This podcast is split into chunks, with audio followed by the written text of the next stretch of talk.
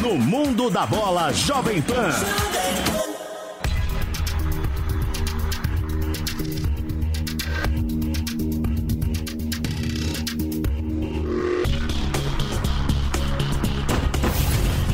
O futebol que nasceu na Inglaterra se espalhou pelo mundo. España. Deutschland. France. Italia. Continua Zoff che rende in nove anche i palloni. Portugal. Rodrigo, penalty club. United States of America. Mundo da bola. Mundo da bola. Raça. Tradição. Gol.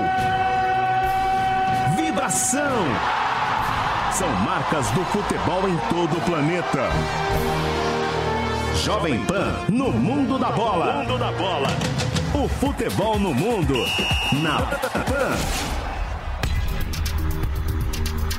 Muito boa tarde, meus amigos. São 15 horas e 22 minutos em São Paulo, dia 25 de novembro de 2017. Vamos falar do futebol internacional, rodadas acontecendo, jogos importantes acontecendo e os clubes brasileiros vão refazendo seus elencos e refazendo suas comissões técnicas. O mais importante não é exatamente se houve um acerto ou um erro. Quando se fala do Roger Machado, eu acho ótimo, muito bom.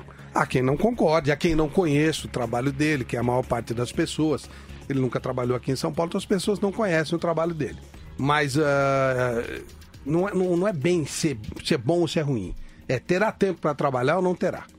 Qualquer treinador, qualquer pessoa que chega ao cargo de treinador e fica por um tempo no cargo, provavelmente tem condição de levar um, grupo a um bom estágio, cada um com uma competência maior ou menor. É claro que o Guardiola leva ao extremo, outros não conseguem tanto. Mas você tira o máximo possível do seu trabalho se você tiver tempo para trabalhar. Se você não tiver tempo para trabalhar, você não vai conseguir fazer milagre. Não existe milagre. Então é tudo uma questão de será dado tempo, por exemplo, para o Roger Machado trabalhar? Será dado tempo para o Rogério Ceni trabalhar no Fortaleza? E por aí vai. Darão tempo para que as pessoas possam colocar as suas ideias ou não.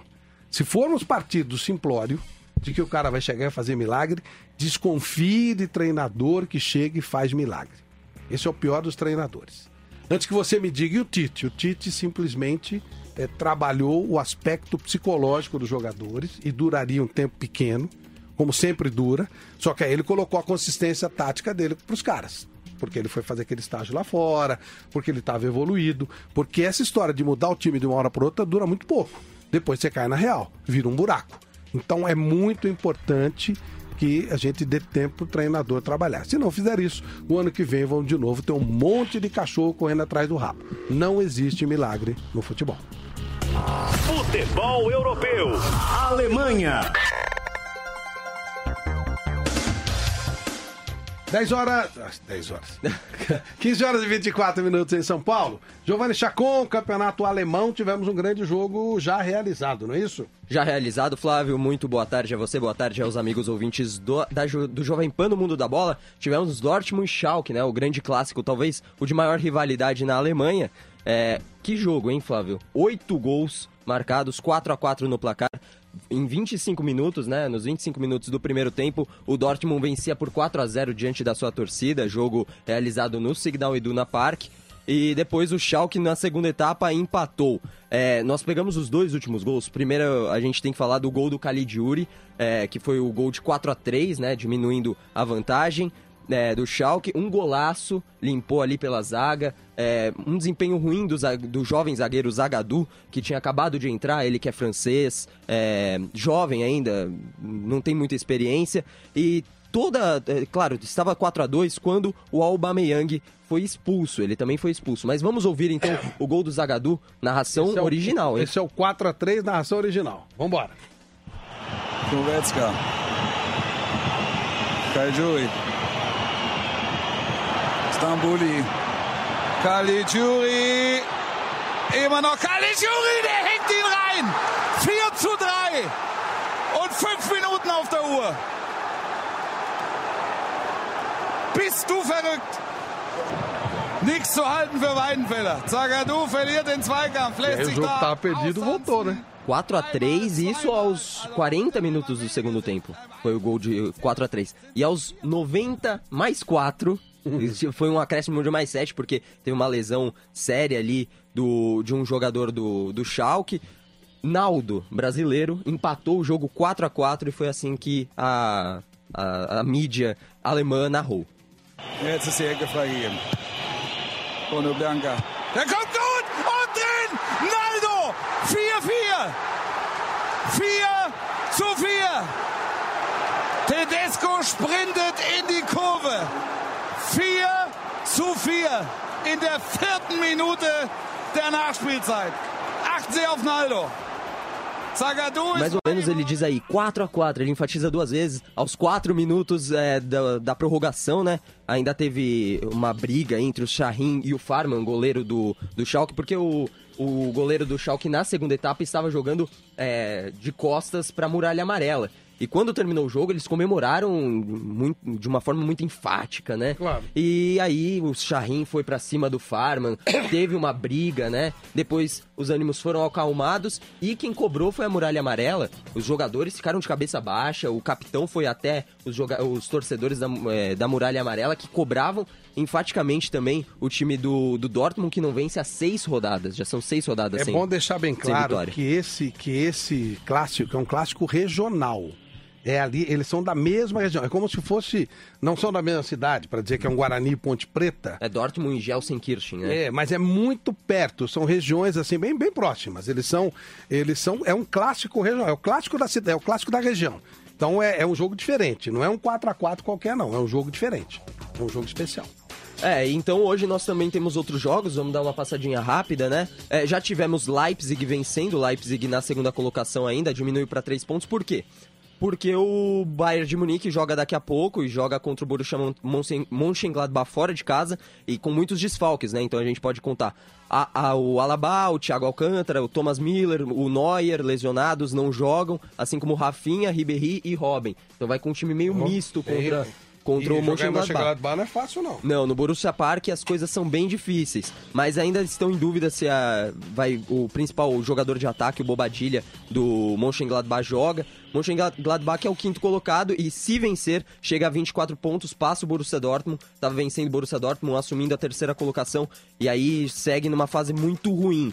Que nem o Colônia segue, tem dois pontos apenas no campeonato, último colocado dessa edição da Bundesliga e que venceu o Arsenal no meio de semana, né? Então o Colônia, por exemplo, joga só amanhã contra o Hertha Berlim. Principais destaques. Obrigado, Giovanni Chacon. São 15 horas e 29 minutos em São Paulo. Máquinas na Pan com Alex Rufo. Perseguições com carros em alta velocidade, acidentes espetaculares e máquinas do futuro sempre roubaram a cena nos principais takes de ação dos filmes de Hollywood. Quem não se lembra do icônico Aston Martin, que teve a sua estreia na franquia do agente britânico 007 em 1964 em Goldfinger, quando James Bond tinha como principais acessórios do seu DB5 uma metralhadora, um escudo blindado e um dispositivo que criava uma cortina de fumaça para despistar seus inimigos.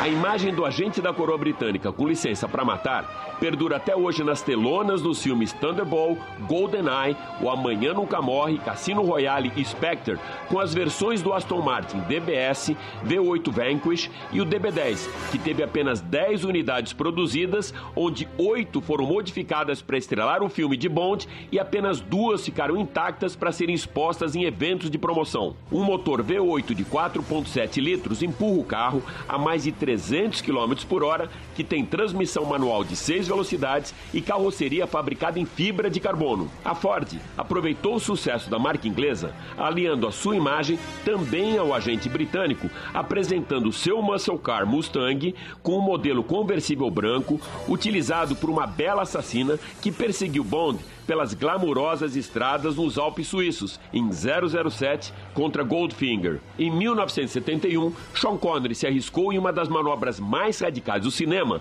ao colocar o seu Mustang Mustang Mach-1 em apenas duas rodas durante uma cena de perseguição pelas ruas de Las Vegas, sinalizando assim para o mundo a potência do modelo. No próximo ano, a Ford traz para o nosso mercado o Mustang GT, equipado com motor 5.0 V8 e com 450 cavalos de potência e uma aceleração de 0 a 100 em apenas 4 segundos, que seguramente seria aprovado por Bond. James Bond. Alex Rufo, Máquinas na Pan. Jovem Pan. A Rádio do Brasil. Pan. Agora você tem um novo espaço para denunciar e cobrar solução para os problemas da cidade. Ligado na cidade, com Fernando Martins. Os problemas de São Paulo têm solução e nós vamos cobrar juntos. Fernando Martins vai cobrar as respostas que você precisa e cobrar a solução para os problemas da cidade. Caramba, o semáforo da minha rua vive quebrado. Eu estou há três meses sem o meu remédio. A linha do metrô que eu pego sempre dá problema. O ônibus que eu ando tá pior que carroça. Faça a sua denúncia pelo WhatsApp 931 17 0620. 931 17 0620. Ligado na cidade, aqui na Jovem Pan. Olá, participe do nosso programa. Mande a sua mensagem de áudio. Quem fala? Boa tarde, Vanderlei. Para o WhatsApp do Esporte da Jovem Pan. Seu nome, onde você fala, o seu time. Anote 11 931 200 620. Eu repito, 11 931 200 620. Esse é o WhatsApp do esporte da Jovem Pan. Jovem Pan. Venha provar do melhor da gastronomia portuguesa no restaurante A Bela Sintra, com um menu executivo bem variado que vai surpreender seu paladar como a nossa espetada de cavalinha e polvo com arroz de brócolis, molho picante e farófias de sobremesa. A Bela Sintra, o melhor da gastronomia portuguesa. Rua Bela Sintra, 2325 Jardim Paulista. Reservas pelo telefone 3891 1090. 3891 1090. Jovem Pan. A Rádio do Brasil. Futebol Europeu. Espanha. São 15 horas e 33 minutos em São Paulo. Wagner Lima, vamos falar do Campeonato Espanhol, que já teve o, Barça, o Real Madrid sofrendo, hein? Hoje não foi fácil a vida, não. Exatamente, Flávio. Muito boa tarde a você. Boa tarde também aos amigos do Jovem Pan no Mundo da Bola. O Real Madrid que está bem atrás do Barcelona, Flávio, na tabela de classificação do Campeonato Espanhol, sofreu, como você disse, para vencer agora há pouco o Málaga no estádio Santiago Bernabéu. 3 a 2 o gol da vitória foi marcado no finalzinho do jogo. E o, assim com essa, com essa vitória, com esse resultado, o Real Madrid não fica, não deixa o Barcelona escapar na liderança, né? Neste momento, o Barcelona lidera o Campeonato Espanhol com 34 pontos.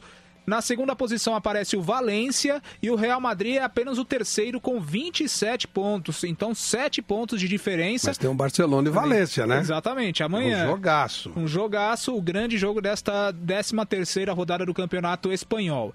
E falando ainda desse jogo, Flávio, entre Real Madrid e Málaga, o time merengue venceu por 3 a 2 O Karim Benzema abriu o marcador aos 9 minutos.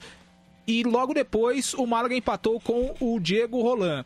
O Casemiro balançou a rede aos 21 minutos do primeiro tempo, fazendo 2 a 1 Real Madrid. Vamos ouvir a narração em espanhol do gol do Casemiro e daqui a pouco eu dou um detalhe importante do Casemiro nesta Liga Espanhola, Flávio. Pues ese puede ser Casemiro.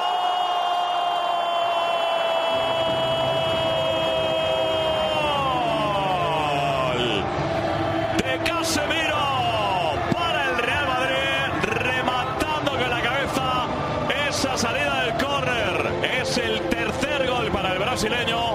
Vuelve a ponerse por delante el Real Madrid con el testarazo de Casemiro en Chamartín. Real Madrid 2, Málaga 1. Bom, Flávio, então esse foi o segundo gol do, do, Real Madrid. O Casemiro, Flávio, já tem mais gols que o Cristiano Ronaldo nesta Liga Espanhola, no que Campeonato isso? Espanhol. Exatamente. Como, pô?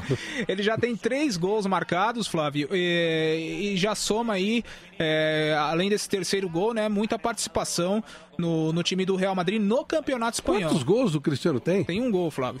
Que isso? Que absurdo! Dois gols com o gol de, de hoje que ele fez, né? Nossa, Então- isso aí é um choque. Exatamente, mas e o Cristiano Ronaldo vem sendo muito questionado, Flávio, pela falta de gols, né? Ele que. Com razão. O Cristiano Sim. Ronaldo quase não fez nada pelo Real Madrid. A torcida tem razão de pegar no pé. Tá pensando o quê? Bateu 7.829 recordes, mas ganhou umas três Champions League. Mas que é isso? Imagina não fazer gol. É... E ele vem sendo bastante questionado, do- é, torcedores, imprensa, e ele vem tirando de letra nas redes Mas sociais lógico, também. Manda se catar, pô. Se no Campeonato Espanhol ele vem mal, Flávio, no quesito gols, sabe na Liga dos Campeões quantos gols ele já tem? Quantos? Em cinco jogos, oito gols. Pois é. Então, E aí como é que faz? ele já. é, Mas na- o Real realmente faz um campeonato, um campeonato nacional muito estranho, né? Desde o começo tá estranho, ele não tá perdendo legal. pontos em casa, É, não tá bem, não tá, não- bastante. por alguma razão, o time na, na, na, na, na liga não tá legal. Ainda não engrenou, né, Flávio? Ainda tá. E vai engrenar porque o time é bom, claro. E, e, por outro lado, o Barcelona vai muito bem, né? Quase 100% de aproveitamento. Venceu todos os jogos, só empatou um. Venceu 11 jogos em um empate, com 94,4% de aproveitamento dos pontos em 12, jo 12 rodadas. E então é, não dá para comparar, né, Flávio? É uma, uma campanha impressionante do Barcelona e o Real Madrid cambaleando ainda nesse início de, de competição. É E ainda- engraçado que o, que o Barcelona não tá jogando grande futebol e tá disparado no campeonato. Tá com uma campanha de um timaço e não é um timaço. Ele tá com É muita o dificuldade. melhor início da história do Campeonato Espanhol. Que é uma maluquice, né? Imagina, é melhor que o time do Guardiola. Não é? É, o início é melhor que o time do Guardiola. É verdade, Flávio. É estranho ainda, até por ser a primeira temporada do, do técnico Ernesto Valverde, né? Por ter perdido o Neymar também. O, o Messi, que renovou o contrato hoje, né? anu- Anunciou a renovação de contrato. Ele foi questionado aí sobre o Neymar, né? A falta que o Neymar fez com a saída dele do, do Barcelona. Ele disse que realmente fez muita falta, mas isso também teve um lado positivo, que obrigou o time do Barcelona a achar uma maneira nova de jogar, priorizando também a defesa. Porque contratou o Dembélé para o lugar do Neymar e logo o Dembélé se machucou. Então, perdeu aquele jogador que atuava pelo lado esquerdo. E que, e que abria a defesa, né? Exatamente. Porque você vem o toque de bola, então é um momento que você precisa fazer a transição, que é o momento do Busquets. E aí, quando chegar nesse cara da transição, ele tem que fazer a jogada individual. E perdeu isso, né?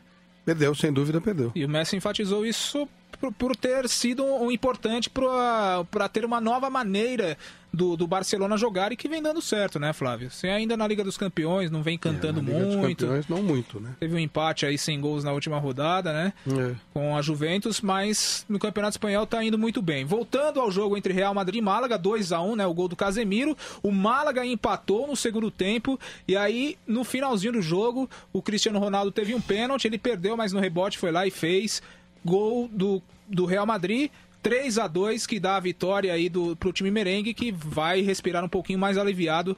E amanhã tem o grande jogo desta rodada entre Valência e Barcelona no estado Mestádia. É, o Valência também vem fazendo uma grande campanha. Grande campanha. Tem 30 pontos ganhos, com 9 vitórias, 3 empates e nenhuma derrota. Se, se vencer, cola, né? Exatamente, a diferença de 4 vai para apenas um. E quem sabe, né, Flávio? Faz muito tempo que o Valência aí não surpreende, não é campeão espanhol e, e vem numa arrancada boa. E lá atrás o Real Madrid e fechando o G4 espanhol, o Atlético de Madrid com 24 pontos nesta 13ª rodada, Flávio, que começou ontem com a vitória do Celta de Vigo por 1 a 0 diante do Leganês. Teve também hoje o Alavés e o Eibar, além do Real Madrid e Málaga 3 a 2. O Alavés perdeu para o Eibar por 2 a 1.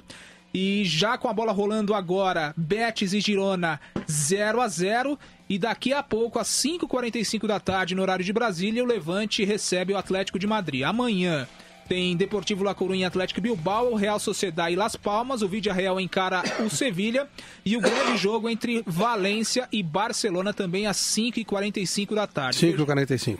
Fechando a rodada, às 6 horas da tarde de segunda-feira, Espanhol e Getafe. E a grande notícia, né, Flávio, de hoje foi a renovação do Messi, né? O Messi que, se não renovasse com o Barcelona, no comecinho do ano que vem ele já poderia assinar um pré-contrato com qualquer equipe do mundo. E lógico que o Barcelona estava preocupado, já havia muito tempo que essa negociação se arrastava, da renovação. E finalmente no comunicado do Barcelona nas redes sociais uma foto do presidente do Barça com o Messi e assinou aí a renovação de contrato até junho de 2021 provavelmente esse é o último grande contrato da carreira do Lionel Messi Flávio.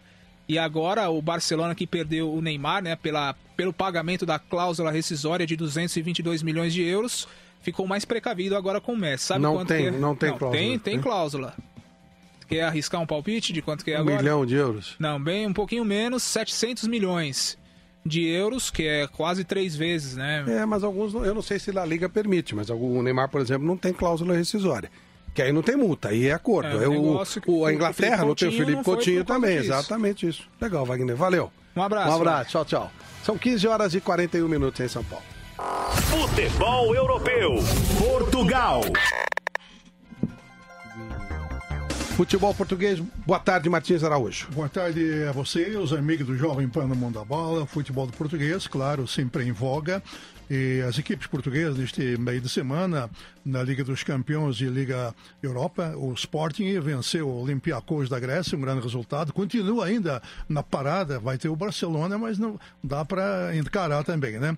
Eh, o Porto também bem colocado, ainda poderá também conseguir uma segunda, o segundo lugar do grupo, se não, vai para a Liga Europa. Agora, o Benfica Martins, só um, só um detalhezinho. 931 200 620, 931 200 620, para você manter contato com a gente. Tá o nosso WhatsApp funcionando, 931 200 620.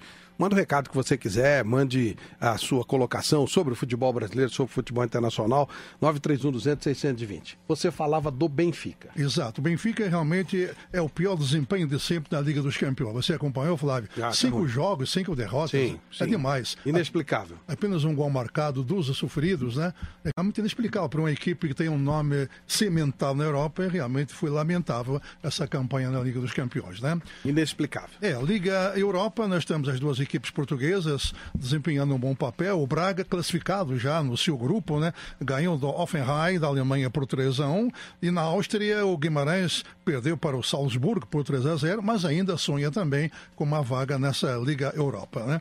Bom, acrescentando de que, meu caro Flávio, falamos aí há pouco de Cristiano Ronaldo, ele foi considerado o melhor jogador desta quinta jornada da Liga dos Campeões.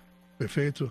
Então tá aí. E voltando à Primeira Liga de Portugal, nós também queremos acrescentar de que agora neste fim de semana teremos a 12 segunda jornada e já teve um jogo ontem. Foi surpreendente. O Desportivo de Chaves foi a Lisboa, no campo do Belenenses, e ganhou do Belenenses por uma bola a zero, ali junto ao Mosteiro do Jerome. Veja você, né? O Belenenses surpreendeu nesse resultado, eh, perdendo para a equipe lá de trás os montes. Agora, na sequência, nós estamos eh, com o Desportivo das Aves e Porto daqui a pouco. O Portimonense vai ganhando do tom dela por 1 a 0 em Portimão, e do gol do japonês Nakajima. E o Boa Vista logo- jogará logo mais contra o Moreirense. Agora, amanhã teremos Benfica, Vitória de Setúbal, que é uma reprise do último jogo da Taça de Portugal na Luz. O Passo Ferreira recebe o Sporting e o Marítimo recebe o Estoril no Funchal. O Rio Ave, na Vila do Conde, vai receber Vitória de Guimarães.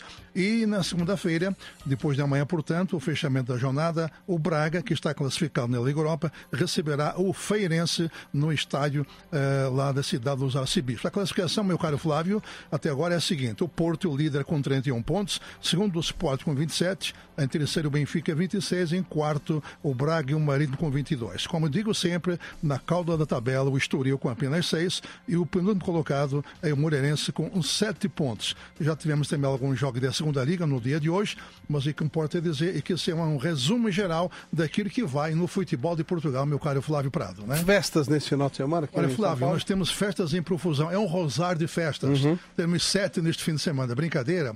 Mas eu vou citar apenas as duas principais, que serão, por exemplo, o aniversário da- do Grupo Folclore da Casa de Portugal. Hoje, 44 anos. Liberdade 602, muito folclore e a presença também da banda Alma Lusíada.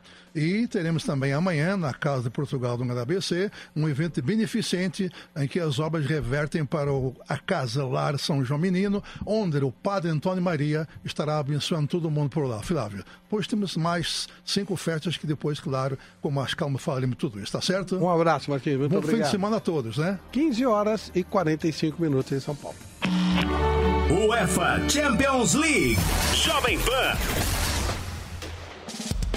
Meu caro Anderson Lima, muito boa tarde. La Crema de la Crema, Champions League. Opa, boa tarde, Flávio. Tivemos uma semana cheia de Liga dos Campeões e nós tivemos aí o Manchester United confirmando praticamente a classificação para a próxima fase da Liga dos Campeões pelo grupo A, que ainda tem Basel da Suíça e o CSKA Moscou disputando aí a segunda vaga. Está um pouco mais difícil para o CSKA porque define a vaga em Manchester contra o próprio time do Mourinho. Já o Basel joga em Portugal na próxima rodada contra o Benfica, dependendo aí do Que já resultado foi do dito Manchester. aí que não tá fazendo nada. Pois é, então a princípio um caminho mais fácil aí para o time suíço. No grupo B, o Paris Saint-Germain nadando de braçadas, né? O melhor ataque da Liga dos Campeões, com 24 gols feitos. Melhor defesa com apenas um sofrido. Classificado e só perde essa primeira vaga aí por um milagre do Bayern de Munique, que também já está classificado para a próxima fase. Celtic e Anderlecht já eliminados da Liga dos Campeões. O Neymar deve ter alguma coisa contra alguém da Escócia, né? Porque o que ele faz gol no Celtic é uma humilhação, né? Uma- é- Ele gosta de bater. no- 14 minutos já feito dois gols. Que ele, ele adora fazer gol no Celtic. É olha- muito e- engraçado. E olha que ainda teve um pouquinho de emoção, já que esse único gol sofrido pelo Paris Saint-Germain foi exatamente contra o Celtic aos 50 segundos de jogo e depois veio uma goleada aí, parecendo Brasil e Alemanha. Isso é uma doideira.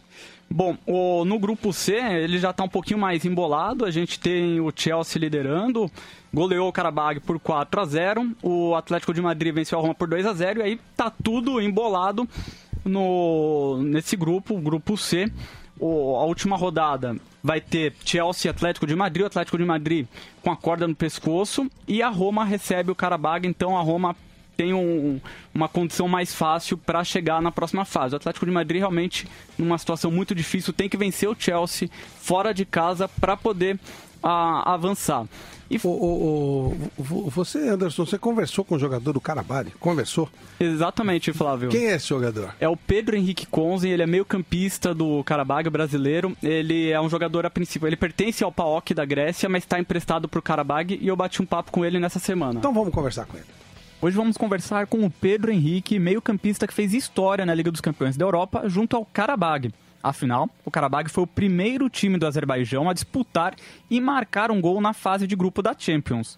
O autor desse gol histórico foi justamente o brasileiro Pedro Henrique. E ele conta pra nós como foi esse momento. Realmente foi um gol muito especial. Uh, Infelizmente no jogo a gente não conseguiu ganhar, mas foi um sentimento diferente. A explosão do estádio, o estádio praticamente cheio, quase 70 mil pessoas e foi um dos momentos mais especiais da minha carreira, com certeza jamais vou esquecer isso aí. Embora já esteja eliminado da Liga dos Campeões faltando uma rodada para o término da fase de grupos, Pedro Henrique imagina um futuro promissor para o time azerbaijano no cenário continental. O Karabakh vem tendo uma superioridade muito grande aqui no Azerbaijão nos últimos 4, 5 anos, ganhando praticamente tudo e, e o caminho é um pouco diferente das outra, dos outros países porque precisa fazer, na verdade, três eliminatórias de, de Champions League até o playoff, então eh, vai depender muito sempre dessa, dessa primeira dessa primeira parte da temporada onde tem que fazer a, pré-Champions League.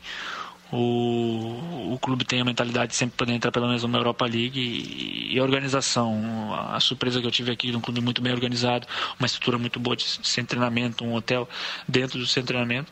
É, eu acho que é um clube que merece estar figurando na, no grande nível do futebol mundial europeu. E para quem não conhece o futebol do Azerbaijão, Pedro Henrique conta para nós como é jogar nesse país localizado entre o leste europeu e o sudoeste asiático. Um campeonato recheado de estrangeiros. Todas as equipes, até as pequenas equipes, têm muito estrangeiro. E pelo que eu percebi dos jogos, atuei poucos jogos porque a gente, o treinador mescla nos jogos do Azerbaijão, do Campeonato do Azerbaijão e, e põe a equipe mais forte sempre para jogar a Champions League. Não tive a oportunidade de ter uma sequência muito grande no campeonato aqui, mas os poucos jogos que atuei percebi que é um futebol mais técnico. É um futebol técnico por ter muitos estrangeiros, muito argentino, brasileiro. Uh, bons jogos, um, um, detalhe um pouco, não negativo, mas um pouco diferente, porque tem bastante estádios com campo sintético. Uh, com certeza o público nos no, no jogos do Campeonato do Azerbaijão não é o público da Champions League, mas está é, tá sendo um prazer também atuar aqui. Bom, Flávio, é isso. Conversamos hoje com o Pedro Henrique, meio-campista do Karabag do Azerbaijão. Anderson Lima para o Jovem Pan no Mundo da Bola.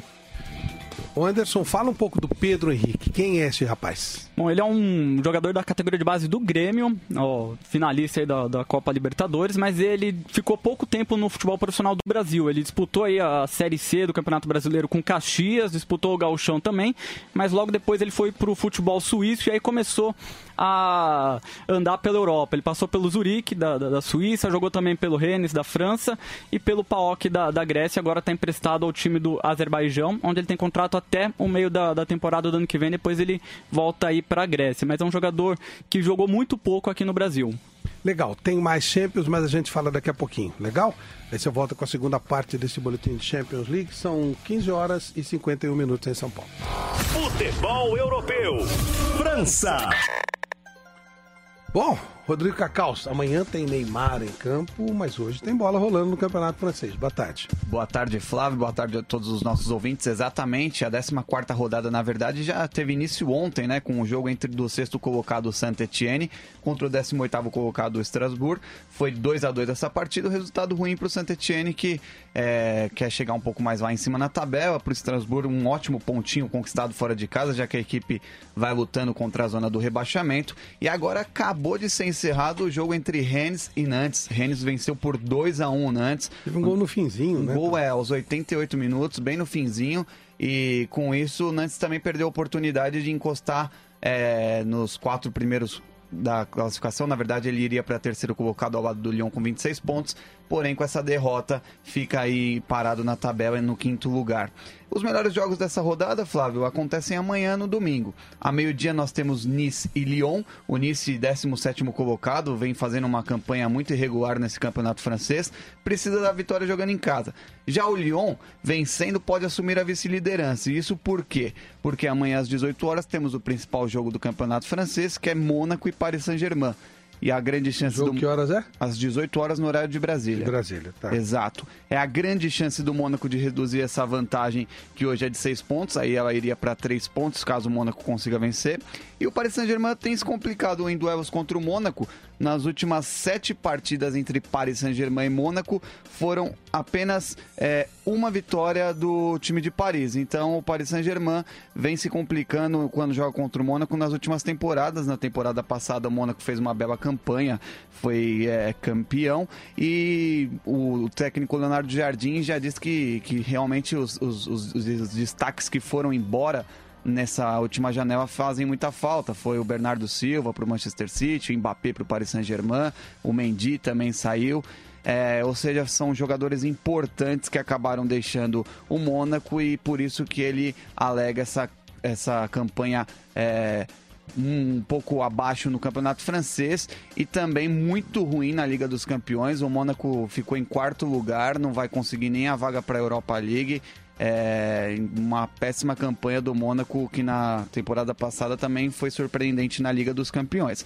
Já esse Paris Saint-Germain, Flávio, como o Anderson até colocou, são 24 gols marcados na primeira fase da Liga dos Campeões. É um recorde, nunca nenhum clube tinha conseguido isso, o que dá uma média de 4,8 gols por partida. Já em jogos oficiais, somando todas as competições, são 67 gols em 18 jogos do Paris Saint-Germain, o que dá uma média impressionante de 3,72 por partida. O Paris Saint-Germain marcando muitos gols. O Neymar, falando agora especificamente dele, se igualou ao Rivaldo com 27 gols na Liga dos Campeões e só fica atrás do Kaká que tem 30 gols como o brasileiro que mais marcou no, no principal campeonato de clubes do mundo. Ou seja, mais três gols, o Neymar, tão jovem, já vai alcançar a marca do brasileiro com mais gol na Liga dos Campeões. Kaká, que aliás foi sondado, né, para ser diretor de futebol no Milan. Não tem nada resolvido se ele para com o futebol, se ele segue. E a maior média é do Altafine, José Altafine Mazola. É uma média muito alta, quase dois gols por jogo. Agora, se você for apenas números, sem dúvida, o Kaká 30, o Neymar 27. O Neymar pode até passar o, o, o Mazola, é o nosso Mazola Altafine. O, o, no caso do, do Kaká ficou muito distante. Mas só, só como registro, Sim, né? Porque claro. a Champions era disputada com meia dúzia de jogos, então era, era, outro, era outro tipo de competição. É, mas é impressionante com quão jovem o Neymar já vai Sim. atingindo essa, essa marca aí que é do Kaká. É, que é, são de 30 gols. E o Neymar mudou um pouco sua forma de jogar no Paris Saint-Germain, Flávio. Ele vem atuando mais pelo meio de campo, é, servindo mais o Cavani e o Mbappé. Claro, ele tem uma qualidade, além de todas as outras, no passe. E transferindo essa análise em números para o nosso ouvinte, as assistências pela esquerda no Paris Saint-Germain ele tinha 50%, ele tem 50%, no Barcelona ele tinha 73%. Assistências pelo centro, no Paris Saint-Germain ele tem 50%, no Barcelona ele tinha apenas 21%, o que mostra quanto ele jogava muito pela esquerda, o meio ficava mais com o Messi, Iniesta. Chances de gol pela esquerda, no Paris Saint-Germain ele tem 47%, no Barcelona ele tinha 68%. E as chances pelo centro do campo, no Paris Saint-Germain ele tem 34% e no Barcelona ele tinha apenas 16%, o que mostra que indo para o Paris Saint-Germain, além de tudo, o Neymar está mudando um pouco sua forma de jogar e ele até queria isso, ser um jogador é, mais eficiente em todas as faixas do campo e vai conseguindo. Então esse Paris Saint-Germain de Neymar e companhia vai fazendo sucesso por enquanto, Flávio. Obrigado, Rodrigo. São 15h56. Vamos ouvir alguns ouvintes que participam com a gente no 931 200 620, 931 200 620. É o WhatsApp da Jovem Pan. Vamos lá. Boa tarde, Flávio Flávio. Aqui é o Nelson Corintiano, do Jardim Dona Sinhá. Escuta, o Neymar, e aí? Vai sair de lá de novo? Nem chegou, já, quer, já vai sair? Eu não estou entendendo. Dá uma explicação aí. Bom, reza a lenda que há a possibilidade dele ir pro Real Madrid. Se ele tiver uma proposta melhor, eu iria voando, correndo. Eu não tenho, eu, eu acho que o cara tem que ser profissional. Como o clube tem que ser profissional. Se o cara não servir mais, área. Se o, o jogador tiver uma proposta melhor, área. Não tem esse negócio. Eu não, não tem esse negócio de apego, não. Vai te catar. Se a proposta do Real Madrid for melhor, o Real Madrid é maior que o Paris Saint-Germain, se eu fosse o Neymar, eu ia voando, mas voando, correndo. Não tem nem que discutir. O Paris Saint-Germain, dane o Paris Saint-Germain, pô.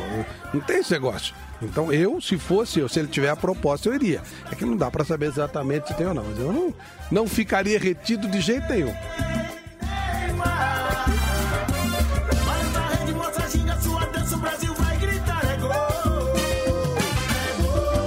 nem seleção brasileira. Todo mundo acha, não, porque o cara tem que fazer pela seleção. Eu não acho, ele tem que fazer pelo clube. Se der, faz pela seleção também. Se não der, o clube. Quem paga é o clube. O cara é profissional. É engraçado porque os caras vêm diferente, né? O jogador de futebol, quando ele pede aumento, ele é mercenário. Você, quando pede aumento pro teu chefe, você tá lutando por melhores condições de trabalho. Cada um trabalha do seu jeito, é. Né? Se então ninguém mais vai pedir aumento pro chefe, hein? Aí, né? Se dá pra ganhar mais, tem que ganhar mais, né? Se a empresa puder pagar mais, se ela também não puder pagar, ela vai ter que segurar e por aí vai. É uma coisa de mão dupla. Ninguém paga o que paga pro Neymar se não tiver retorno. Pode ter certeza disso. São 15 horas e 58 minutos, intervalinho. A gente já volta, vem o jornalismo Jovem Pan, a gente volta 15, 16 e 15 com mais Jovem Pan no Mundo da Bola. Até já.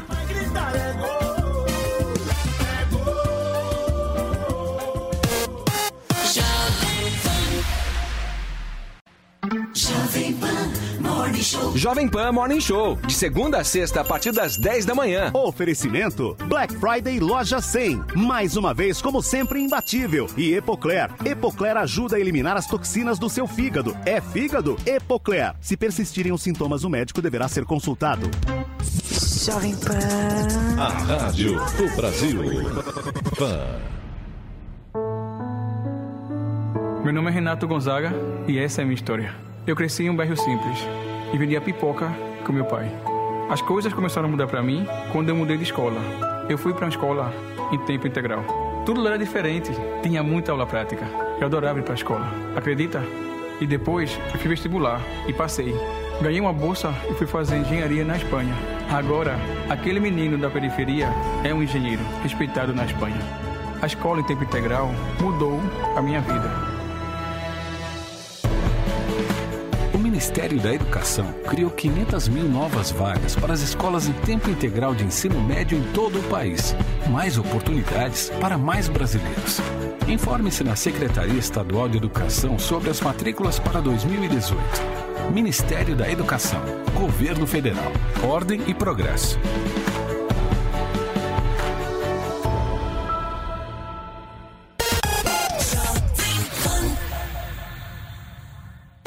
Em busca de um lugar para desfrutar de uma ótima gastronomia italiana em um ambiente moderno e acolhedor? Assim é o Zuco. Um variado cardápio executivo e à la carte no almoço e jantar. Massas artesanais, carnes nobres, risotos e frutos do mar, regados a excelentes vinhos. São duas unidades, na rua Doc Lobo, nos Jardins, e no Morumbi Shopping. Acesse já zucorestaurante.com.br e faça sua reserva. Zuco, sempre um bom momento. Jovem Pan. Transmissão em tempo real, via satélite para todo o Brasil. Pela internet em jovempan.com.br. Para todo o planeta.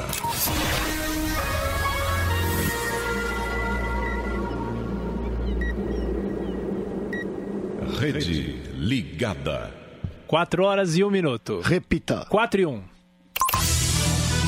Direto da redação. Direto da redação. No ar. Últimas notícias. Jovem Pan.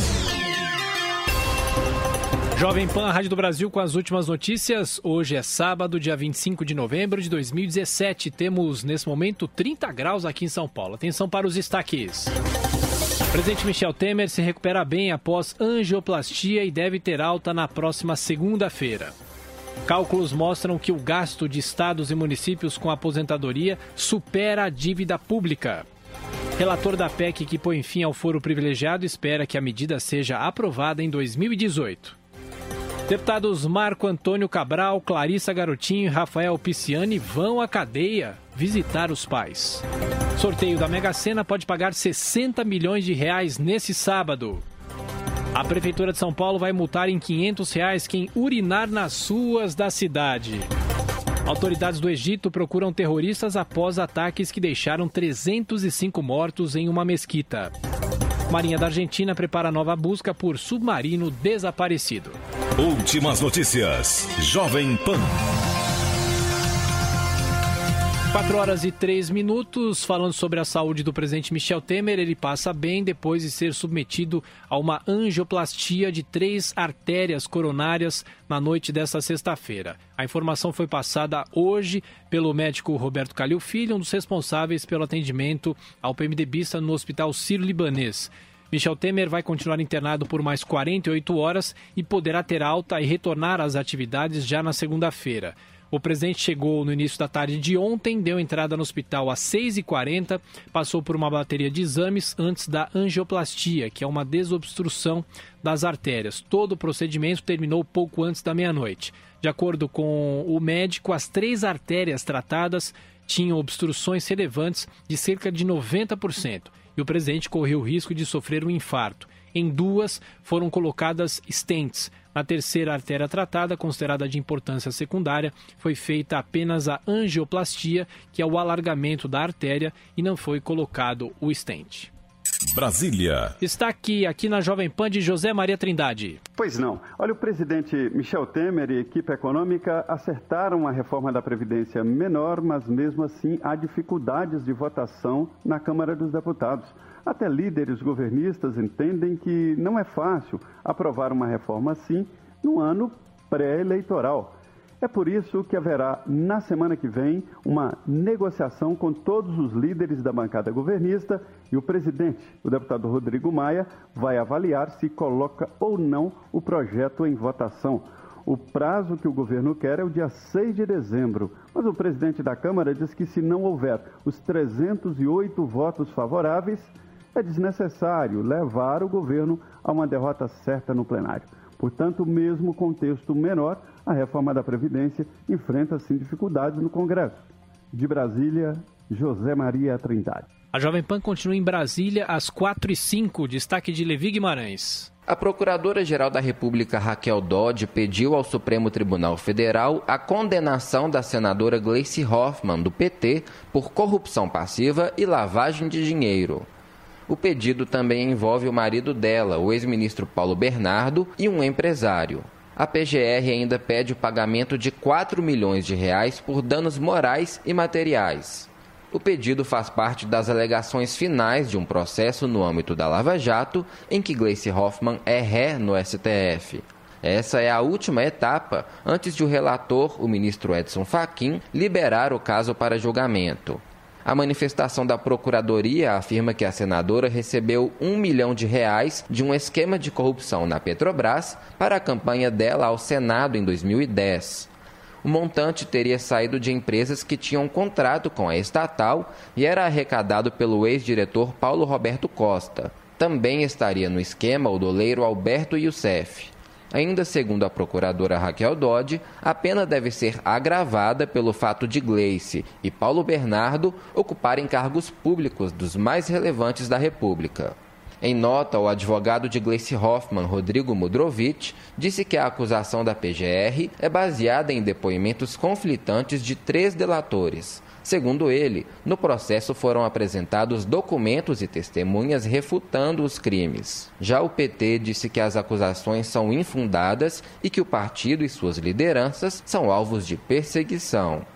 De Brasília, Levi Guimarães. Internacional. O destaque de Vitor Moraes. Vitor, boa tarde para você. Boa tarde, Tiago. Boa tarde aos ouvintes da PAN. O exército do Egito confirmou neste sábado ataques de aviões militares que atingiram veículos que foram utilizados no ato terrorista a uma mesquita ontem na península do Sinai. O número de mortos no atentado subiu para 305, incluindo 27 crianças outras 128 pessoas ficaram feridas. A região é constantemente atacada pelo Estado Islâmico, mas até o momento nenhum grupo reivindicou a ação. De luto, o Egito iniciou nesse sábado uma série de homenagem às vítimas do ataque, o mais letal da história moderna do país. Após o atentado, o presidente egípcio Abdel Fattah al-Sisi prometeu uma resposta brutal aos terroristas. O ataque aconteceu no fim das orações desta sexta-feira. Cerca de 30 agressores explodiram bombas e dispararam com metralhadoras semiautomáticas contra fiéis que estavam na mesquita. O alvo dos terroristas foram os adeptos do sufismo, uma vertente do islamismo repudiada pelo Estado Islâmico por fazer reverência a santos e santuários. Aliás, Tiago, é muito comum esses ataques no Egito visando uma religião. Em abril deste ano, o Estado Islâmico promoveu explosões em duas igrejas cristãs, deixando pelo menos 44 mortos. Tá certo, Vitor. Um outro destaque internacional: há 10 dias ou 10 dias depois do desaparecimento do submarino argentino San Juan, o porta-voz da Armada da Argentina, Henrique Balbi, afirmou nesse sábado que ainda não existem sinais da embarcação. Ele também descartou que um ataque externo ou problemas com o armamento poderiam ter provocado a tragédia que supostamente, pelo menos essa é a informação, matou os 44 tri tripulantes a bordo do San Juan. Uma mega operação de buscas envolvendo países continua a procura de rastros do submarino que teria explodido pouco após a última comunicação feita com as autoridades. Saúde. Agora 4 e 9, você, Daniel Lian. O plantão de vacinação da febre amarela segue em 11 UBSs da Zona Norte da capital paulista. Quem ainda não se vacinou pode procurar os postos até às 17 horas deste sábado. 995 mil pessoas já foram vacinadas. A intensificação da campanha de vacinação contra a doença permanece na região, com atendimento nas unidades básicas de saúde da Vila Barbosa, Vamberto Dias da Costa, Jardim Brasil, Vila Medeiros, Vila Guilherme, Perus, Parque Anhanguera, Jardim Joamar, Elísio Teixeira Leite, Paulistano e Pereira Barreto. Não haverá atendimento nos postos durante o domingo. A partir da próxima terça-feira, mais seis unidades passam a atender nos horários normais. A relação completa dos horários e atendimento por todas as unidades pode ser conferida no site da Prefeitura. Com estas novas UBSs em atendimento, a Zona Norte passará a contar com 70 postos de vacinação e até o final da primeira quinzena de dezembro, todas as unidades da região estarão oferecendo a vacina, visando atingir toda a população da área estimada em 2,4 milhões de pessoas. A ação contra a febre amarela começou em 21 de outubro, após um macaco ter sido encontrado morto no Parque do Horto. Direto da redação. Direto da redação. Últimas notícias. Jovem Pan. Ponto final nessa edição de Últimas Notícias. Continue aqui na Jovem Pan. Até já. Dois diretores em cena. As histórias da época de ouro da TV Record, que só Tuta e Newton Travesso sabem. E de volta ao passado, falamos do ciclo de Arrelia, terminamos falando do ciclo da Arrelia, como vai, como vai, muito bem, muito bem. Mas é, o ciclo da Arrelia tinha uma coisa que era impressionante, não eram só as, as atrações, mas era a, a, a segunda parte, que era um teatrinho, em que eles é, tinham uma facilidade e um, um, um jogo de. Nossa, mas era do. Pastelão. Não, e tinha aquele. e O Arrelia aqui na frente, aí vinha atrás aquele urso enorme, e as crianças, cuidado, cuidado, e ele, o que que está acontecendo? Aquela coisa inocente, E bonita. outro outro né? circo que havia na época, mas aí era circo, circo mesmo, era o circo do Piolim.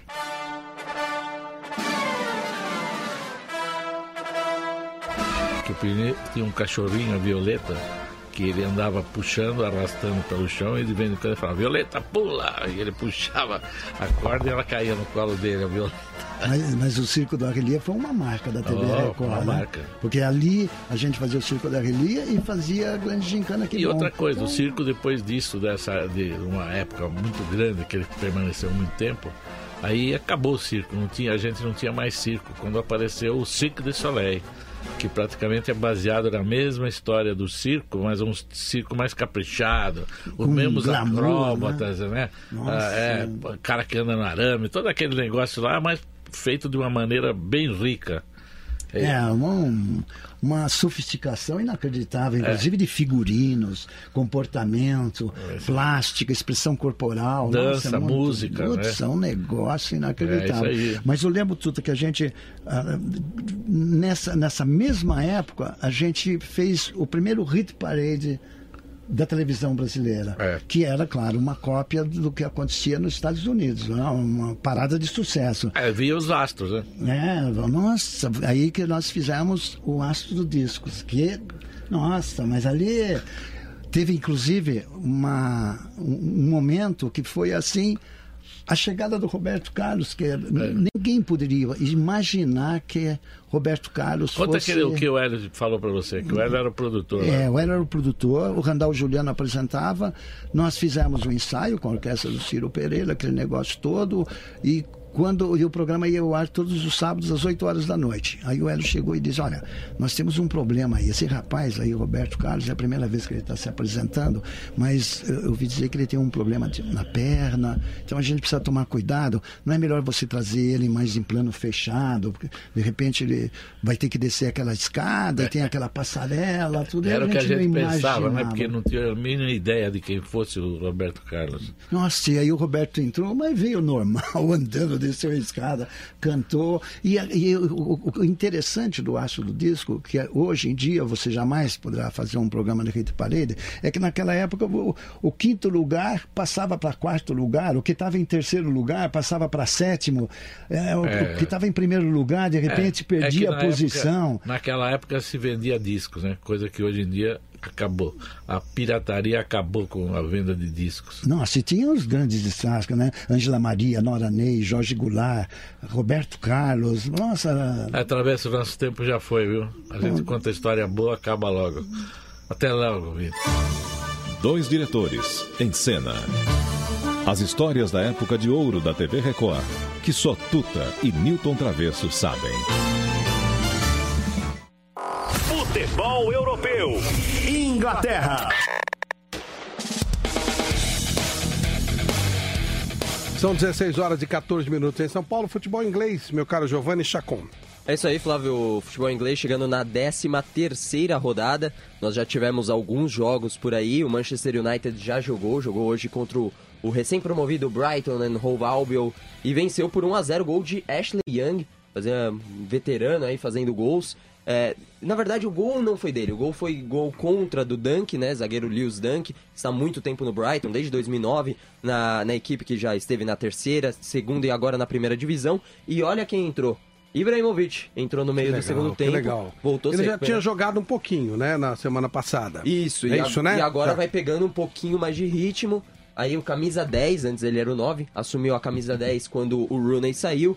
Então, logo depois da entrada dele, aí quatro minutinhos depois, saiu o gol num chute do Ashley Young, bola desviada.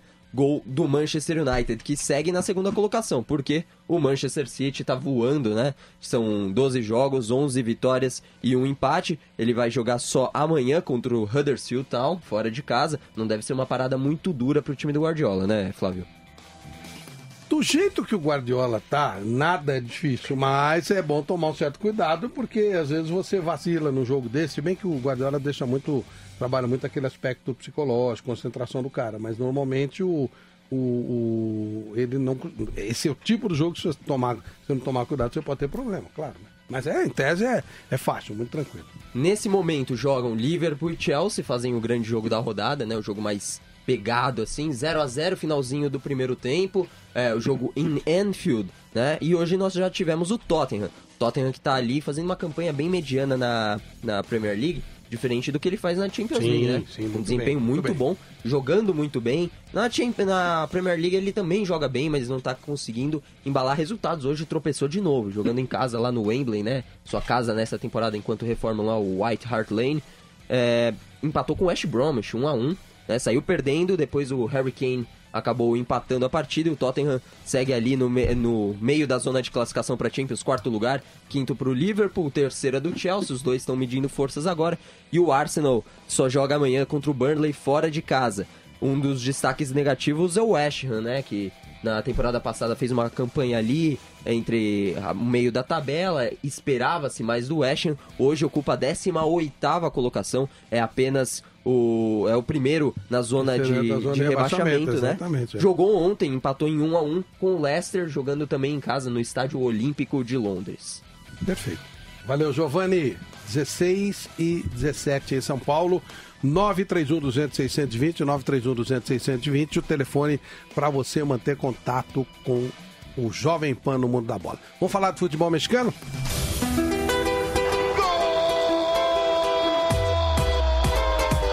México. Antes de falarmos do México, gol no, em Mönchengladbach, é isso? Exatamente, 1 a 0 pro Borussia Mönchengladbach, gol de Torgan Hazard, irmão do Eden Hazard, que também está jogando, só que pelo Chelsea. Perfeito. Um, um bom resultado pro Leipzig, né? Já venceu. Futebol mexicano, meu caro, meu caro Márcio Reis. Boa tarde, Flávio, amigos do Jovem Pan Mundo da Bola. Bom, no futebol mexicano, no Apertura, já estamos agora nos playoffs. Estamos na fase dos jogos de volta das quartas de final dos playoffs. Só pra gente dar uma passada como foram os jogos no meio de semana, pra poder falar como vai ser essa, esse jogo de volta. O Toluca bateu o Moreira por 2 a 1 O gol fora de casa conta nessa fase. Então, o 0 a 0 ou o 1 a 1 classifica o Toluca. O Moreira tem que vencer por qualquer resultado para se classificar. Leão e Tigres empataram em 1 a 1 Então, o 0 a 0 classifica o Leão, 1 a 1 prorrogação e pênaltis. O Tigres tem classifica-se dessa maneira. Cruz Azul e América ficaram no 0 a 0 então qualquer resultado de 1 a 0 classifica ambas as equipes e o 1 a 1 classifica o América pelo gol fora de casa. E o Atlas foi o único mandante que perdeu. Ele perdeu para o Monterrey, que foi o líder na fase de classificação, e ele perdeu por 2 a 1. Hoje nós teremos o Tigres e o Leão, amanhã Morelli e Toluca, Monterrey e Atlas e amanhã encerra-se, na segunda-feira, perdão, encerra-se América e Cruz Azul classificando aí quem vai para a semifinal. Um dado importante que teve, tivemos o campeonato feminino mexicano nessa temporada e o Chivas Guadalajara foi o campeão. Ele perdeu o jogo de ida por 2 a 0 para o Pachuca e no jogo de volta ele venceu por 3 a 0 e levantou o caneco. Primeiro, primeiro time mexicano feminino a ser campeão no, no México. Muito obrigado. Obrigado, meu caro Márcio Reis. São 16 e 19, 931 200 620, 931 200 620. Mais um gol no Campeonato Alemão, Giovanni Chacon. Mais um gol do Borussia Mönchengladbach, 2 a 0 Gol de Ginter, zagueiro do Borussia Mönchengladbach, 2 a 0 agora. Fica difícil aí pro Bayern, hein? Mas não, nada é impossível pro time comandado pelo Jupp Heynckes. É, que seria a primeira bem. derrota dele, né? Do Jupp Heynckes no comando do Bayern novamente. Vamos falar do futebol italiano. Futebol europeu. Itália.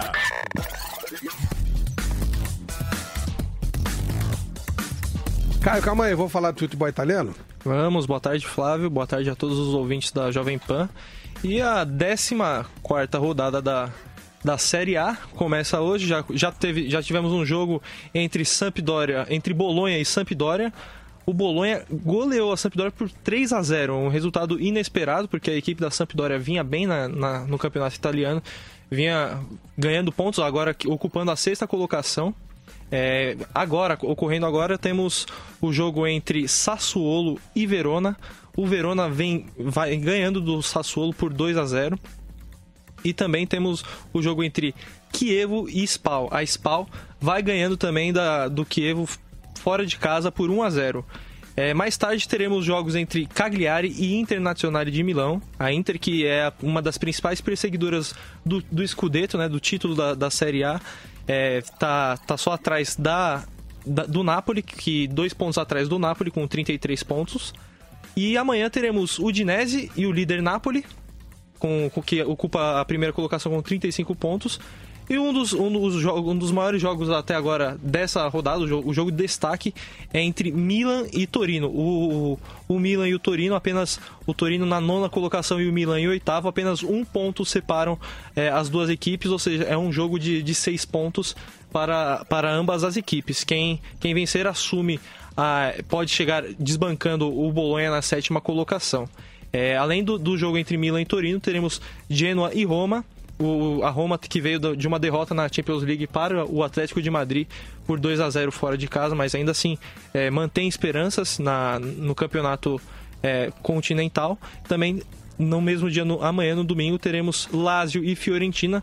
A Lazio que perdeu no último clássico contra a Roma no último final de semana e vem e, mas ainda assim vem, vem jogando bem na, na Europa League e, e assim também na Série A, a não ser o tropeço para, no último clássico da capital. É, e o último jogo para fechar a rodada da, da, Série A teremos Juventus e Crotone. A Juventus que vem oscilando nessa temporada. Verdade. Vem o Massimiliano Alegre vem, vem tendo dificuldades, vem passando por empates, resulta atuações ruins, empatou em 0 a 0 contra o Barcelona no meio de semana na Champions League. E o Massimiliano Allegri também é um dos técnicos cotados para assumir a seleção italiana. Então pode ser, pode se justificar tal, tal é, ineficiência, né, falta de eficiência no, no, no, campeonato italiano por conta da, da cabeça do próprio técnico não estar conseguindo gerir muito bem o elenco. É, um destaque da Juventus na semana que vem teremos na sexta-feira teremos Juventus e Napoli.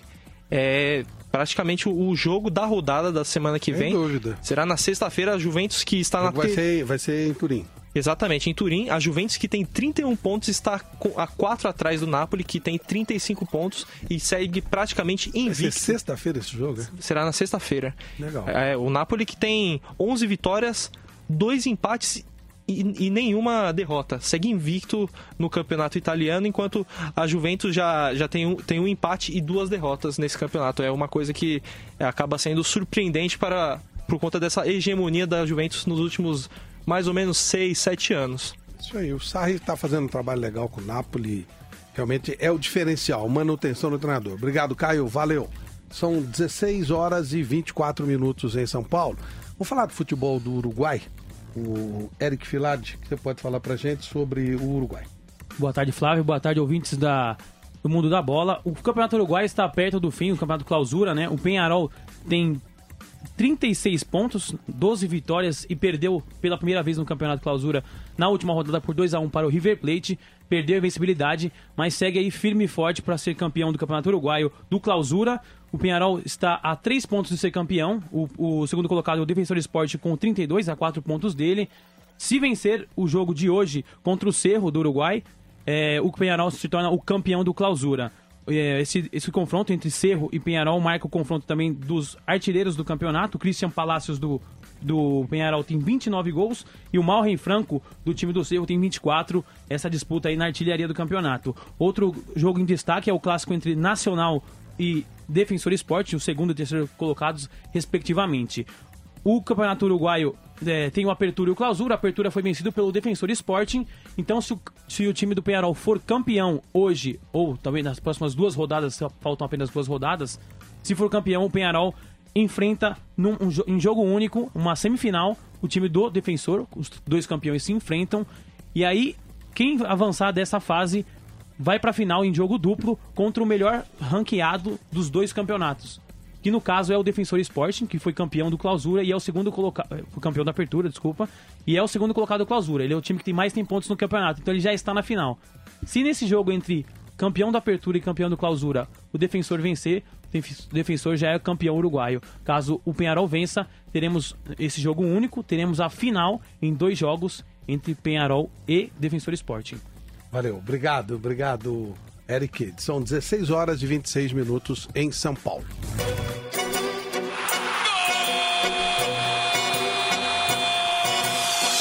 Argentina.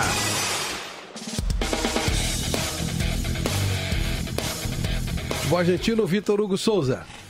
Boa tarde, Flávio e ouvintes da Rádio Jovem Pan. O Campeonato Argentino, a Superliga, ela tá na décima rodada, que começou ontem. Tivemos três jogos. É... Banfield perdeu de 1 a 0 pro Defensa e Justiça. E o Chachiarita perdeu de 2 a 0 pro Huracan. E hoje temos um destaque aqui pro jogo entre Racing e Independente, às 10h30. E amanhã teremos os, os grandes da Argentina, né? O Boca Juniors vai enfrentar o Rosário Central, fora de casa, e o River Plate vai pegar o New Old Boys. Lembrando que a 12 rodada foi adiantada, ela aconteceu na quarta-feira, por causa da final da Copa da Argentina, que vai acontecer em dezembro. E então tivemos o River Plate jogando na quarta-feira, né, adiantando essa rodada, ganhou do União de Santa Fé por 2 a 0 e teve também o Vélez que, que perdeu para o Godoy Cruz. E o líder do campeonato argentino é o Boca Juniors, é o líder isolado com 24 pontos. Ele vinha 100% de aproveitamento e na última rodada perdeu por Racing em casa de 2 a 1 perdendo esse. É, foi a primeira derrota né, no campeonato. E inclusive nesse jogo, o Benedetto, o atacante, o principal jogador do, desse time do Boca Juniors, se contundiu, rompeu os ligamentos do joelho Nossa, direito. Ele, inclusive teve confusão com a seleção, né? Aquele jogo que ele entrou, muita gente contestou a presença dele e tal. Aí foi. Acabou o ano para ele. Acabou o ano e ele até vai ficar, provavelmente vai ficar fora da Copa também na, no ano que vem na Rússia. Né? São seis, né? mais ou menos seis meses, é verdade. Exatamente. Perfeito. O, com relação à derrota do Lanús, assimilaram numa boa? A clima de otimismo que você pode falar com relação a, ao Lanús ter perdido para o Grêmio, jogo conturbado, uma confusão tremenda. A imprensa argentina, no geral, tá otimista, falando que o jogo está em aberto. 1 a 0 dá para o Lanús, no mínimo, levar para os pênaltis. Levando em consideração todo o repertório do Lanús nessa Libertadores, que em casa é, jogou bem e teve duas viradas muito boas na contra o São Lourenço e o, aquela virada época contra o River Plate também. Né? É... Então, não, não, há uma, há uma considera-se que o resultado foi razoável, então. Sim, a imprensa argentina considerou que o Lanús jogou bem. Eu também. Inclusive até melhor que o Grêmio, né? Mas por alguns detalhes o Grêmio conseguiu o gol no, no final, né? Com o Cícero. É, mas é o clima de otimismo e o jogo vai ser outro lá, em, em La Fortaleza, né? A casa do, do Lanús. E o técnico também, Jorge Amirão, tá bem confiante na equipe. E o interessante dessa equipe é que eles, mesmo na pressão, não estando muito certo, eles usam esse estilo de jogo que é o toque de bola, que é algo eles bem têm, gostoso de ver jogar, né? bem definido. Valeu, Vitor. Obrigado. Obrigado. São 16 e 29 em São Paulo. No mundo da bola. Jovem Pan. A Rádio do Brasil. Pan. Olá, participe do nosso programa. Mande a sua mensagem de áudio. Quem fala? Boa tarde, Vanderlei. Para o WhatsApp do Esporte da Jovem Pan. Seu nome, onde você fala, o seu time. Anote 11 931 200 620. Eu repito, 11 931 200 620. Esse é o WhatsApp do esporte da Jovem Pan. Jovem Pan. Pingos nos Is.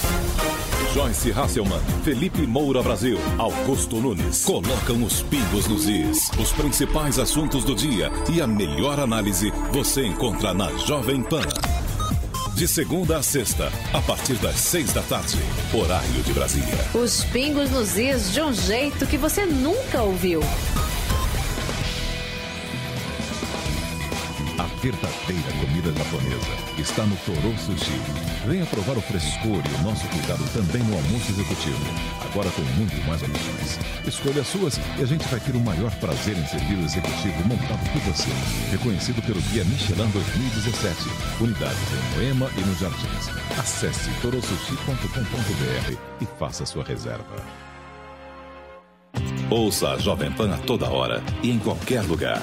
Com o aplicativo da PAN, você pode assistir mais de 12 horas de programação ao vivo, jornalismo de primeira, política e tudo sobre o seu time do coração. Ouça a Jovem Pan News, a Jovem Pan FM e as afiliadas da PAN de todo o país. Tudo ao alcance de um toque. Baixe agora. É o do ícone vermelho, disponível para todos os smartphones. No mundo da bola.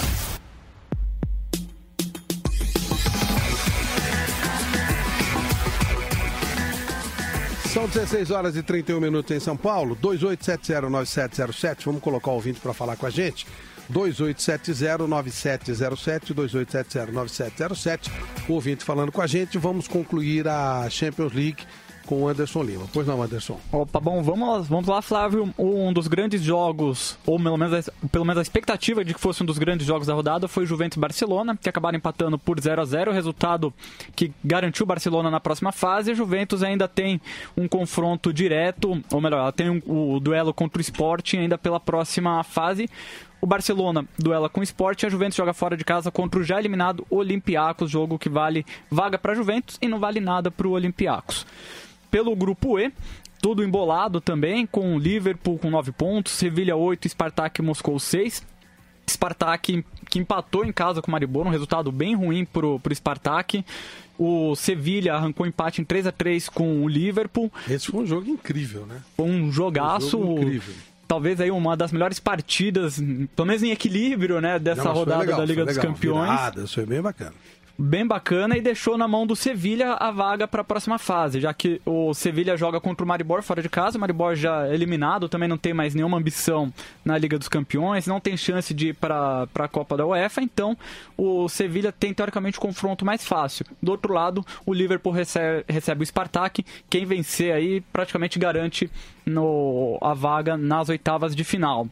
No grupo F, o Manchester City fez 1 a 0 magrinho sobre o Feyenoord, 1 a 0 um resultado bem raro para esse City do Guardiola. Mas também jogou com bem mas também reserva, né? O City já estava classificado. Reserva- Não, em reserva do reserva do reserva. Só manteve os fundamentos, mais nada, né? Exatamente, era uma partida somente pro, pro Guardiola testar outras opções. Com a, com a vitória, garantiu o primeiro lugar do grupo. O Napoli atropelou o Shakhtar, fez, fez 3 a 0 e com isso se mantém aí na disputa pela, pela segunda vaga para a próxima fase. O Napoli encerra a fase de grupos contra o Feyenoord na Holanda, enquanto que o Shakhtar recebe o Manchester City. Então, o Shakhtar precisa de apenas um empate, mas vai ter que segurar o time do Guardiola para conseguir avançar.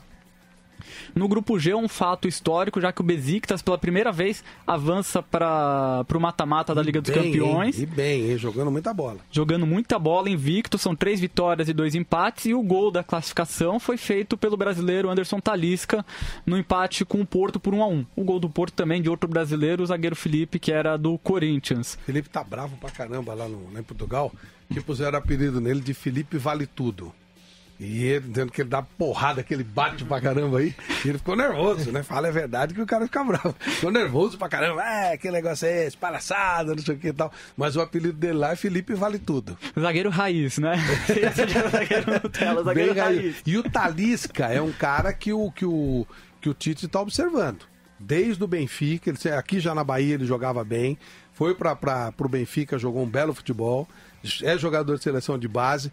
Tem gente que defende, tipo assim, o Hernanes. assim, Eu acho que é muito melhor, se pensar em termos de Copa do Mundo e futuro, um menino tipo Talisca, né? um, um Malcolm do, do Bordeaux, um Neres. Porque aí você pode, o Richarlison, que tá no, no futebol inglês, porque aí o cara pode crescer. E o Talisca já tem rodagem, ele já tá lá uns 3, 4 anos, né?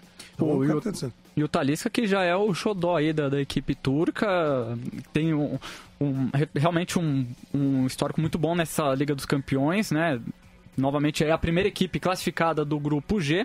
A segunda vaga vai ficar entre Porto e o Red Bull Leipzig. Já, na, na última fase o Red Bull enfrenta o Besiktas e o Porto recebe o Mônaco. O Mônaco talvez a grande decepção desse grupo, já eliminado. Sem dúvida. Tem apenas dois pontinhos, não ganhou uma partida sequer, então é a grande decepção do grupo G. No grupo H, outra decepção, o Borussia Dortmund também eliminado. O Tottenham venceu na Alemanha por 2 a 1 O Real Madrid goleou o Apoel por 6 a 0 O Tottenham e o Real já estão classificados para a próxima fase. Mas o Real deve ser segundo e pode pegar um, um adversário aí meio complicado. Vai ter um pote 2 aí meio complexo, né? Nesse, se continuar desse jeito. Tem, tem alguns times interessantes que pode ficar em segundo lugar. Exatamente, o Real Madrid aí vai atrapalhar a vida desses primeiros colocados, porque encarar o Real logo nas oitavas não, não, vai, não, não é o sonho de nenhuma grande equipe da Europa. E falando nos classificados, Flávio, a gente tem já algumas equipes que já tem a vaga definida nas oitavas de final da Liga dos Campeões, e são elas: Paris Saint-Germain, Bayern de Munique, Chelsea, Barcelona, Manchester City, Besiktas, Tottenham e Real Madrid. E uma última curiosidade aqui: dentre os seis melhores ataques da Liga dos Campeões, quatro são ingleses. O PSG, como a gente já falou, é o melhor ataque com 24. Na sequência tem Liverpool com 16, Chelsea 15, Real Madrid 14, Manchester City 13 e Tottenham 12 são os melhores ataques até o momento da Liga dos Campeões. Olha o efeito Guardiola em termos de Champions League. Os ingleses sempre largaram o campeonato. Né? E, e, e quando o City veio com a ideia de, de, de brigar por título efetivamente e tal, criou-se uma nova mentalidade, uma maneira de pensar, e o Guardiola ele prepara o time realmente visando Champions League. E agora você vê toda a Inglaterra, já várias vezes os times simplesmente não passavam. Então, ah, tem um aquele, aquele agora aquele jogo rápido da metida de bola é, que, que só simplesmente atravessava o campo sem domínio de bola, sem trabalhar os lances. Esse tipo de situação, o, o, o City criou uma, uma filosofia diferente, claro. O, o, Chelsea já ganhou títulos, vários deles ganharam, mas nos últimos tempos a gente tinha o, o futebol inglês abandonando praticamente esse tipo de, de competição. E agora a gente vê os quatro, dos cinco melhores ataques, quatro são, são times ingleses. E três times ingleses já garantidos na próxima fase, faltando aí apenas o Manchester United se, se, garantir matematicamente lá. Quando tem rodada da Champions agora? Próxima rodada da Champions tem jogos na terça-feira, dia 5 de dezembro, e quarta-feira, dia 6 de dezembro, rodada ah. final da, da fase de grupos. E aí encerra também o ano, e aí a gente já volta com, com, a, com a fase de oitavas lá no ano que vem. São 16 e 38, campeonato inglês, falando nisso, né? Liverpool 0, Chelsea 0.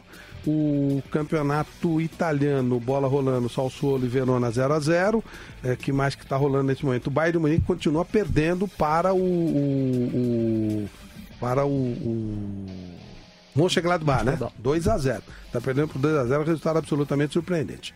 Vamos falar da Liga UEFA? Toda a tradição da Liga Europa na Jovem Pan. No mundo da bola.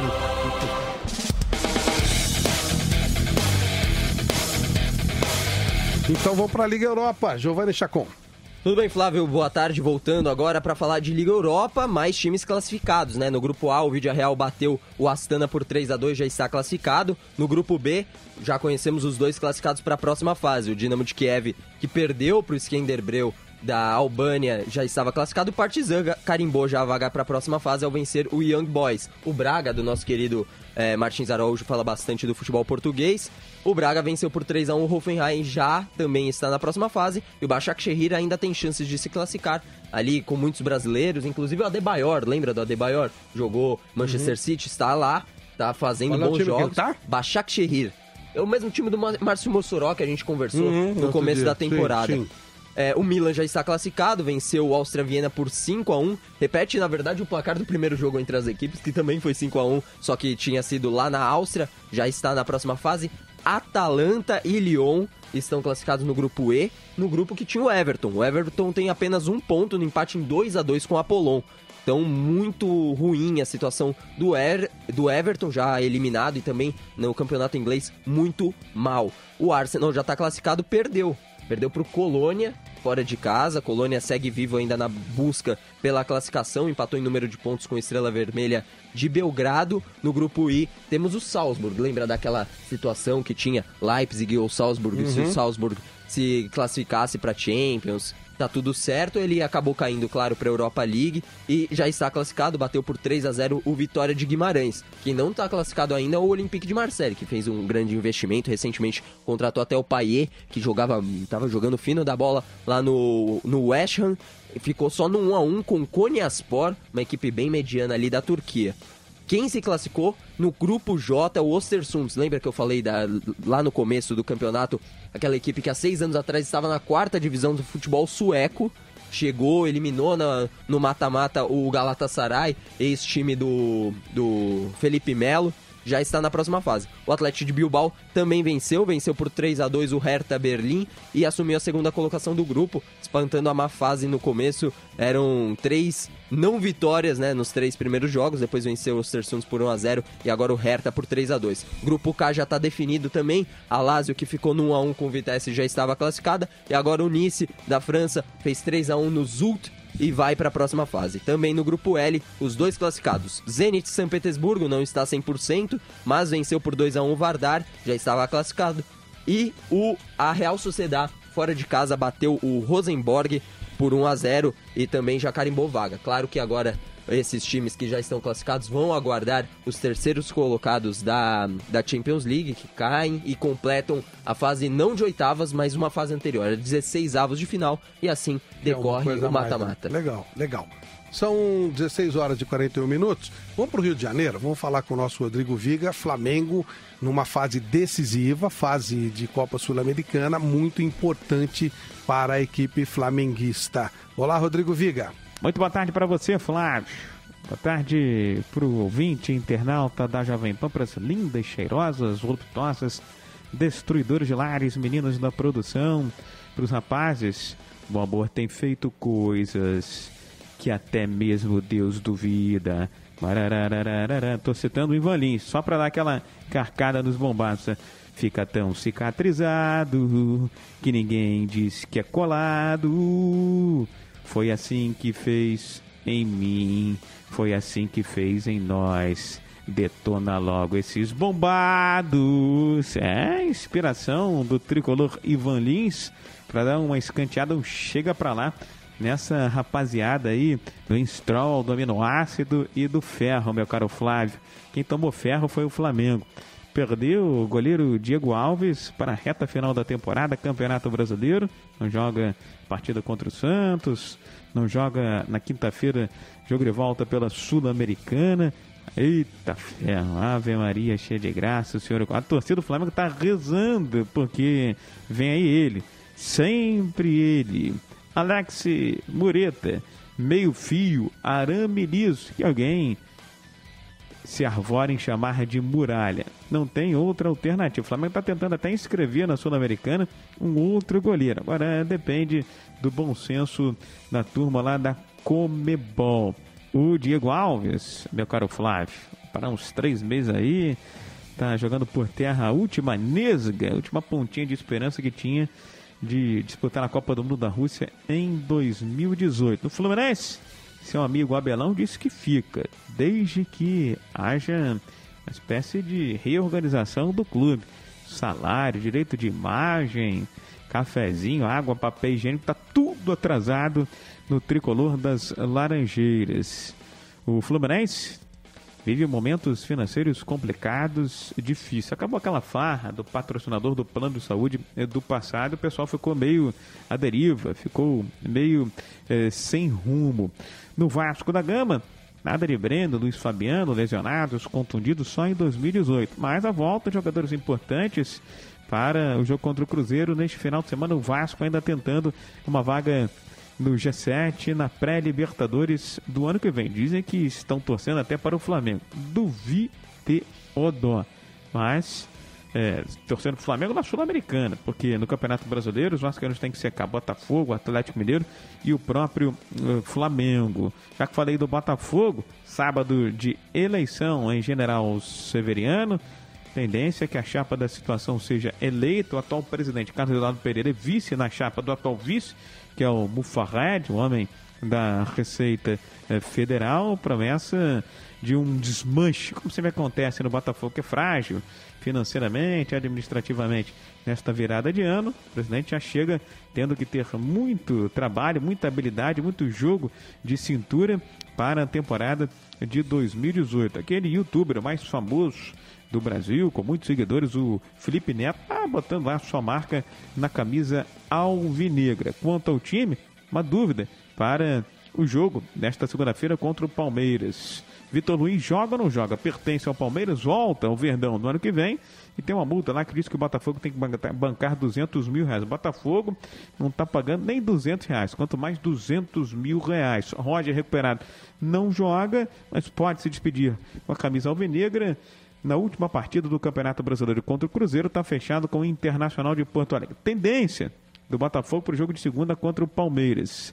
Gatito Fernandes, Arnaldo, João Carli, Igor, Rabelo e Vitor Luiz, se não der, o Gilson, Rodrigo Lindoso, Bruno Silva, Matheus Fernandes ou João Paulo. E Marcos Vinícius Valência na frente, Brenner, vem meu ursinho querido, meu companheirinho, ursinho eh, pimpão, sempre me inspirando nas músicas, meu caro Flávio Prado. Boa tarde para você, boa tarde pro ouvinte e internauta da Jovem Pan. Foi assim que fez em mim, foi assim que fez em nós. Catapulta esses bombados. Valeu, grande Flávio, do Rio, Rodrigo Viega. Ah, 931-200-620 é o WhatsApp da PAN, 28709707 para você falar com a gente ao vivo. O Corinthians não terá Pablo pro ano que vem. Olá, André Ranieri. E o Corinthians já finalizou a preparação para a partida deste domingo, diante do Atlético Mineiro na Arena Itaquera, jogo festivo, jogo da entrega da taça e também das medalhas aos jogadores. Enquanto isso, o técnico Fábio Carilli já sabe que não poderá mais contar com Pablo. Zagueiro do Corinthians, inclusive, nem estará à disposição nesse jogo diante do Galo. Informação dada em primeira mão pela reportagem da Jovem Pan na última sexta-feira. O agente do jogador, Fernando César, não entrou em acordo com o departamento de futebol do Corinthians e, por isso, Pablo não defende mais o timão, não permanece para a próxima temporada. Ele deve se juntar a Arana. Arana provavelmente quase 100% certo com o Sevilha da Espanha e também será mais um desfalque para o Corinthians no ano que vem. Dois titulares, portanto, não farão parte do elenco que vai disputar a Copa Libertadores da América e o Corinthians já se movimenta no mercado para achar um substituto. O técnico Fábio Carelli conversou com a imprensa nas últimas horas e ele falou sobre a ajuda dos jogadores a Jô. Jô tem o sonho de se tornar o primeiro artilheiro do Corinthians no Campeonato Brasileiro e para isso ele precisa superar o Henrique Dourado. Como que os jogadores do Corinthians podem fazer para ajudar Jô a chegar a este objetivo? Com a palavra, o técnico Fábio Carilli. Tem que deixar com naturalidade, fez 18 gols de uma forma, a gente não tem que mudar, que se mudar talvez não seja legal. É claro que pode acontecer um pênalti, pode acontecer alguma coisa e, e puxar para que ele bata esse pênalti. Mas na questão do jogo, da, da, da organização, da, do entrosamento entre eles, a gente não tem nada que mudar. E é isso mesmo, concordo, com naturalidade, né, que as coisas sempre aconteceram de uma forma bem natural. Aí o técnico do Corinthians, Fábio Carilli, que não contará com Pablo, né? Repito, informação da Jovem Pan, dada em primeira mão na sexta-feira, não faz mais parte dos planos do Corinthians. Por outro lado, a boa notícia, informação também da Jovem Pan, Balbuena renovou por mais uma temporada o vínculo do atleta que agora que ia até o fim de 2018, agora vai até o fim de 2019. Vamos então à provável escalação do Timão na partida deste domingo, diante do Galo, pelo Campeonato Brasileiro na Arena Itaquera, que estará completamente lotada. Cássio é o goleiro, Fagner na lateral direita, a zaga formada por Balbuena e Pedro Henrique, que entra no lugar do Pablo. Guilherme Arana na lateral esquerda. O meio de campo tem Gabriel e Camacho. Jadson como substituto do Romero, suspenso com o terceiro cartão amarelo. Rodriguinho Cleison e na frente, Jô, buscando a artilharia do campeonato brasileiro. Valeu, André. 16 de 49 28709707 ouvinte conosco. Alô. Boa tarde, Flávio. Boa tarde, quem fala? Miguel Capivari, corintiano. E aí, Miguel, o que você achou dessa história do Pablo? Não gostei, mas para mim acho que o Corinthians deu, pode trazer o Leandro Castanho de volta, ou, ou o Gil. Será que tem alguma coisa? O, o- o Roberto não ia fazer uma burrada tão grande, você não acha? Fra? É, eu não sei exatamente por que eles não entraram no acordo, mas agora precisa pro jogador da posição. Um abraço aí pro pessoal de Capivari, tá bom? Viu, Flávio? Oi. Manda um parabéns pra minha esposa, segunda-feira, aniversário dela. Opa, como é o nome dela?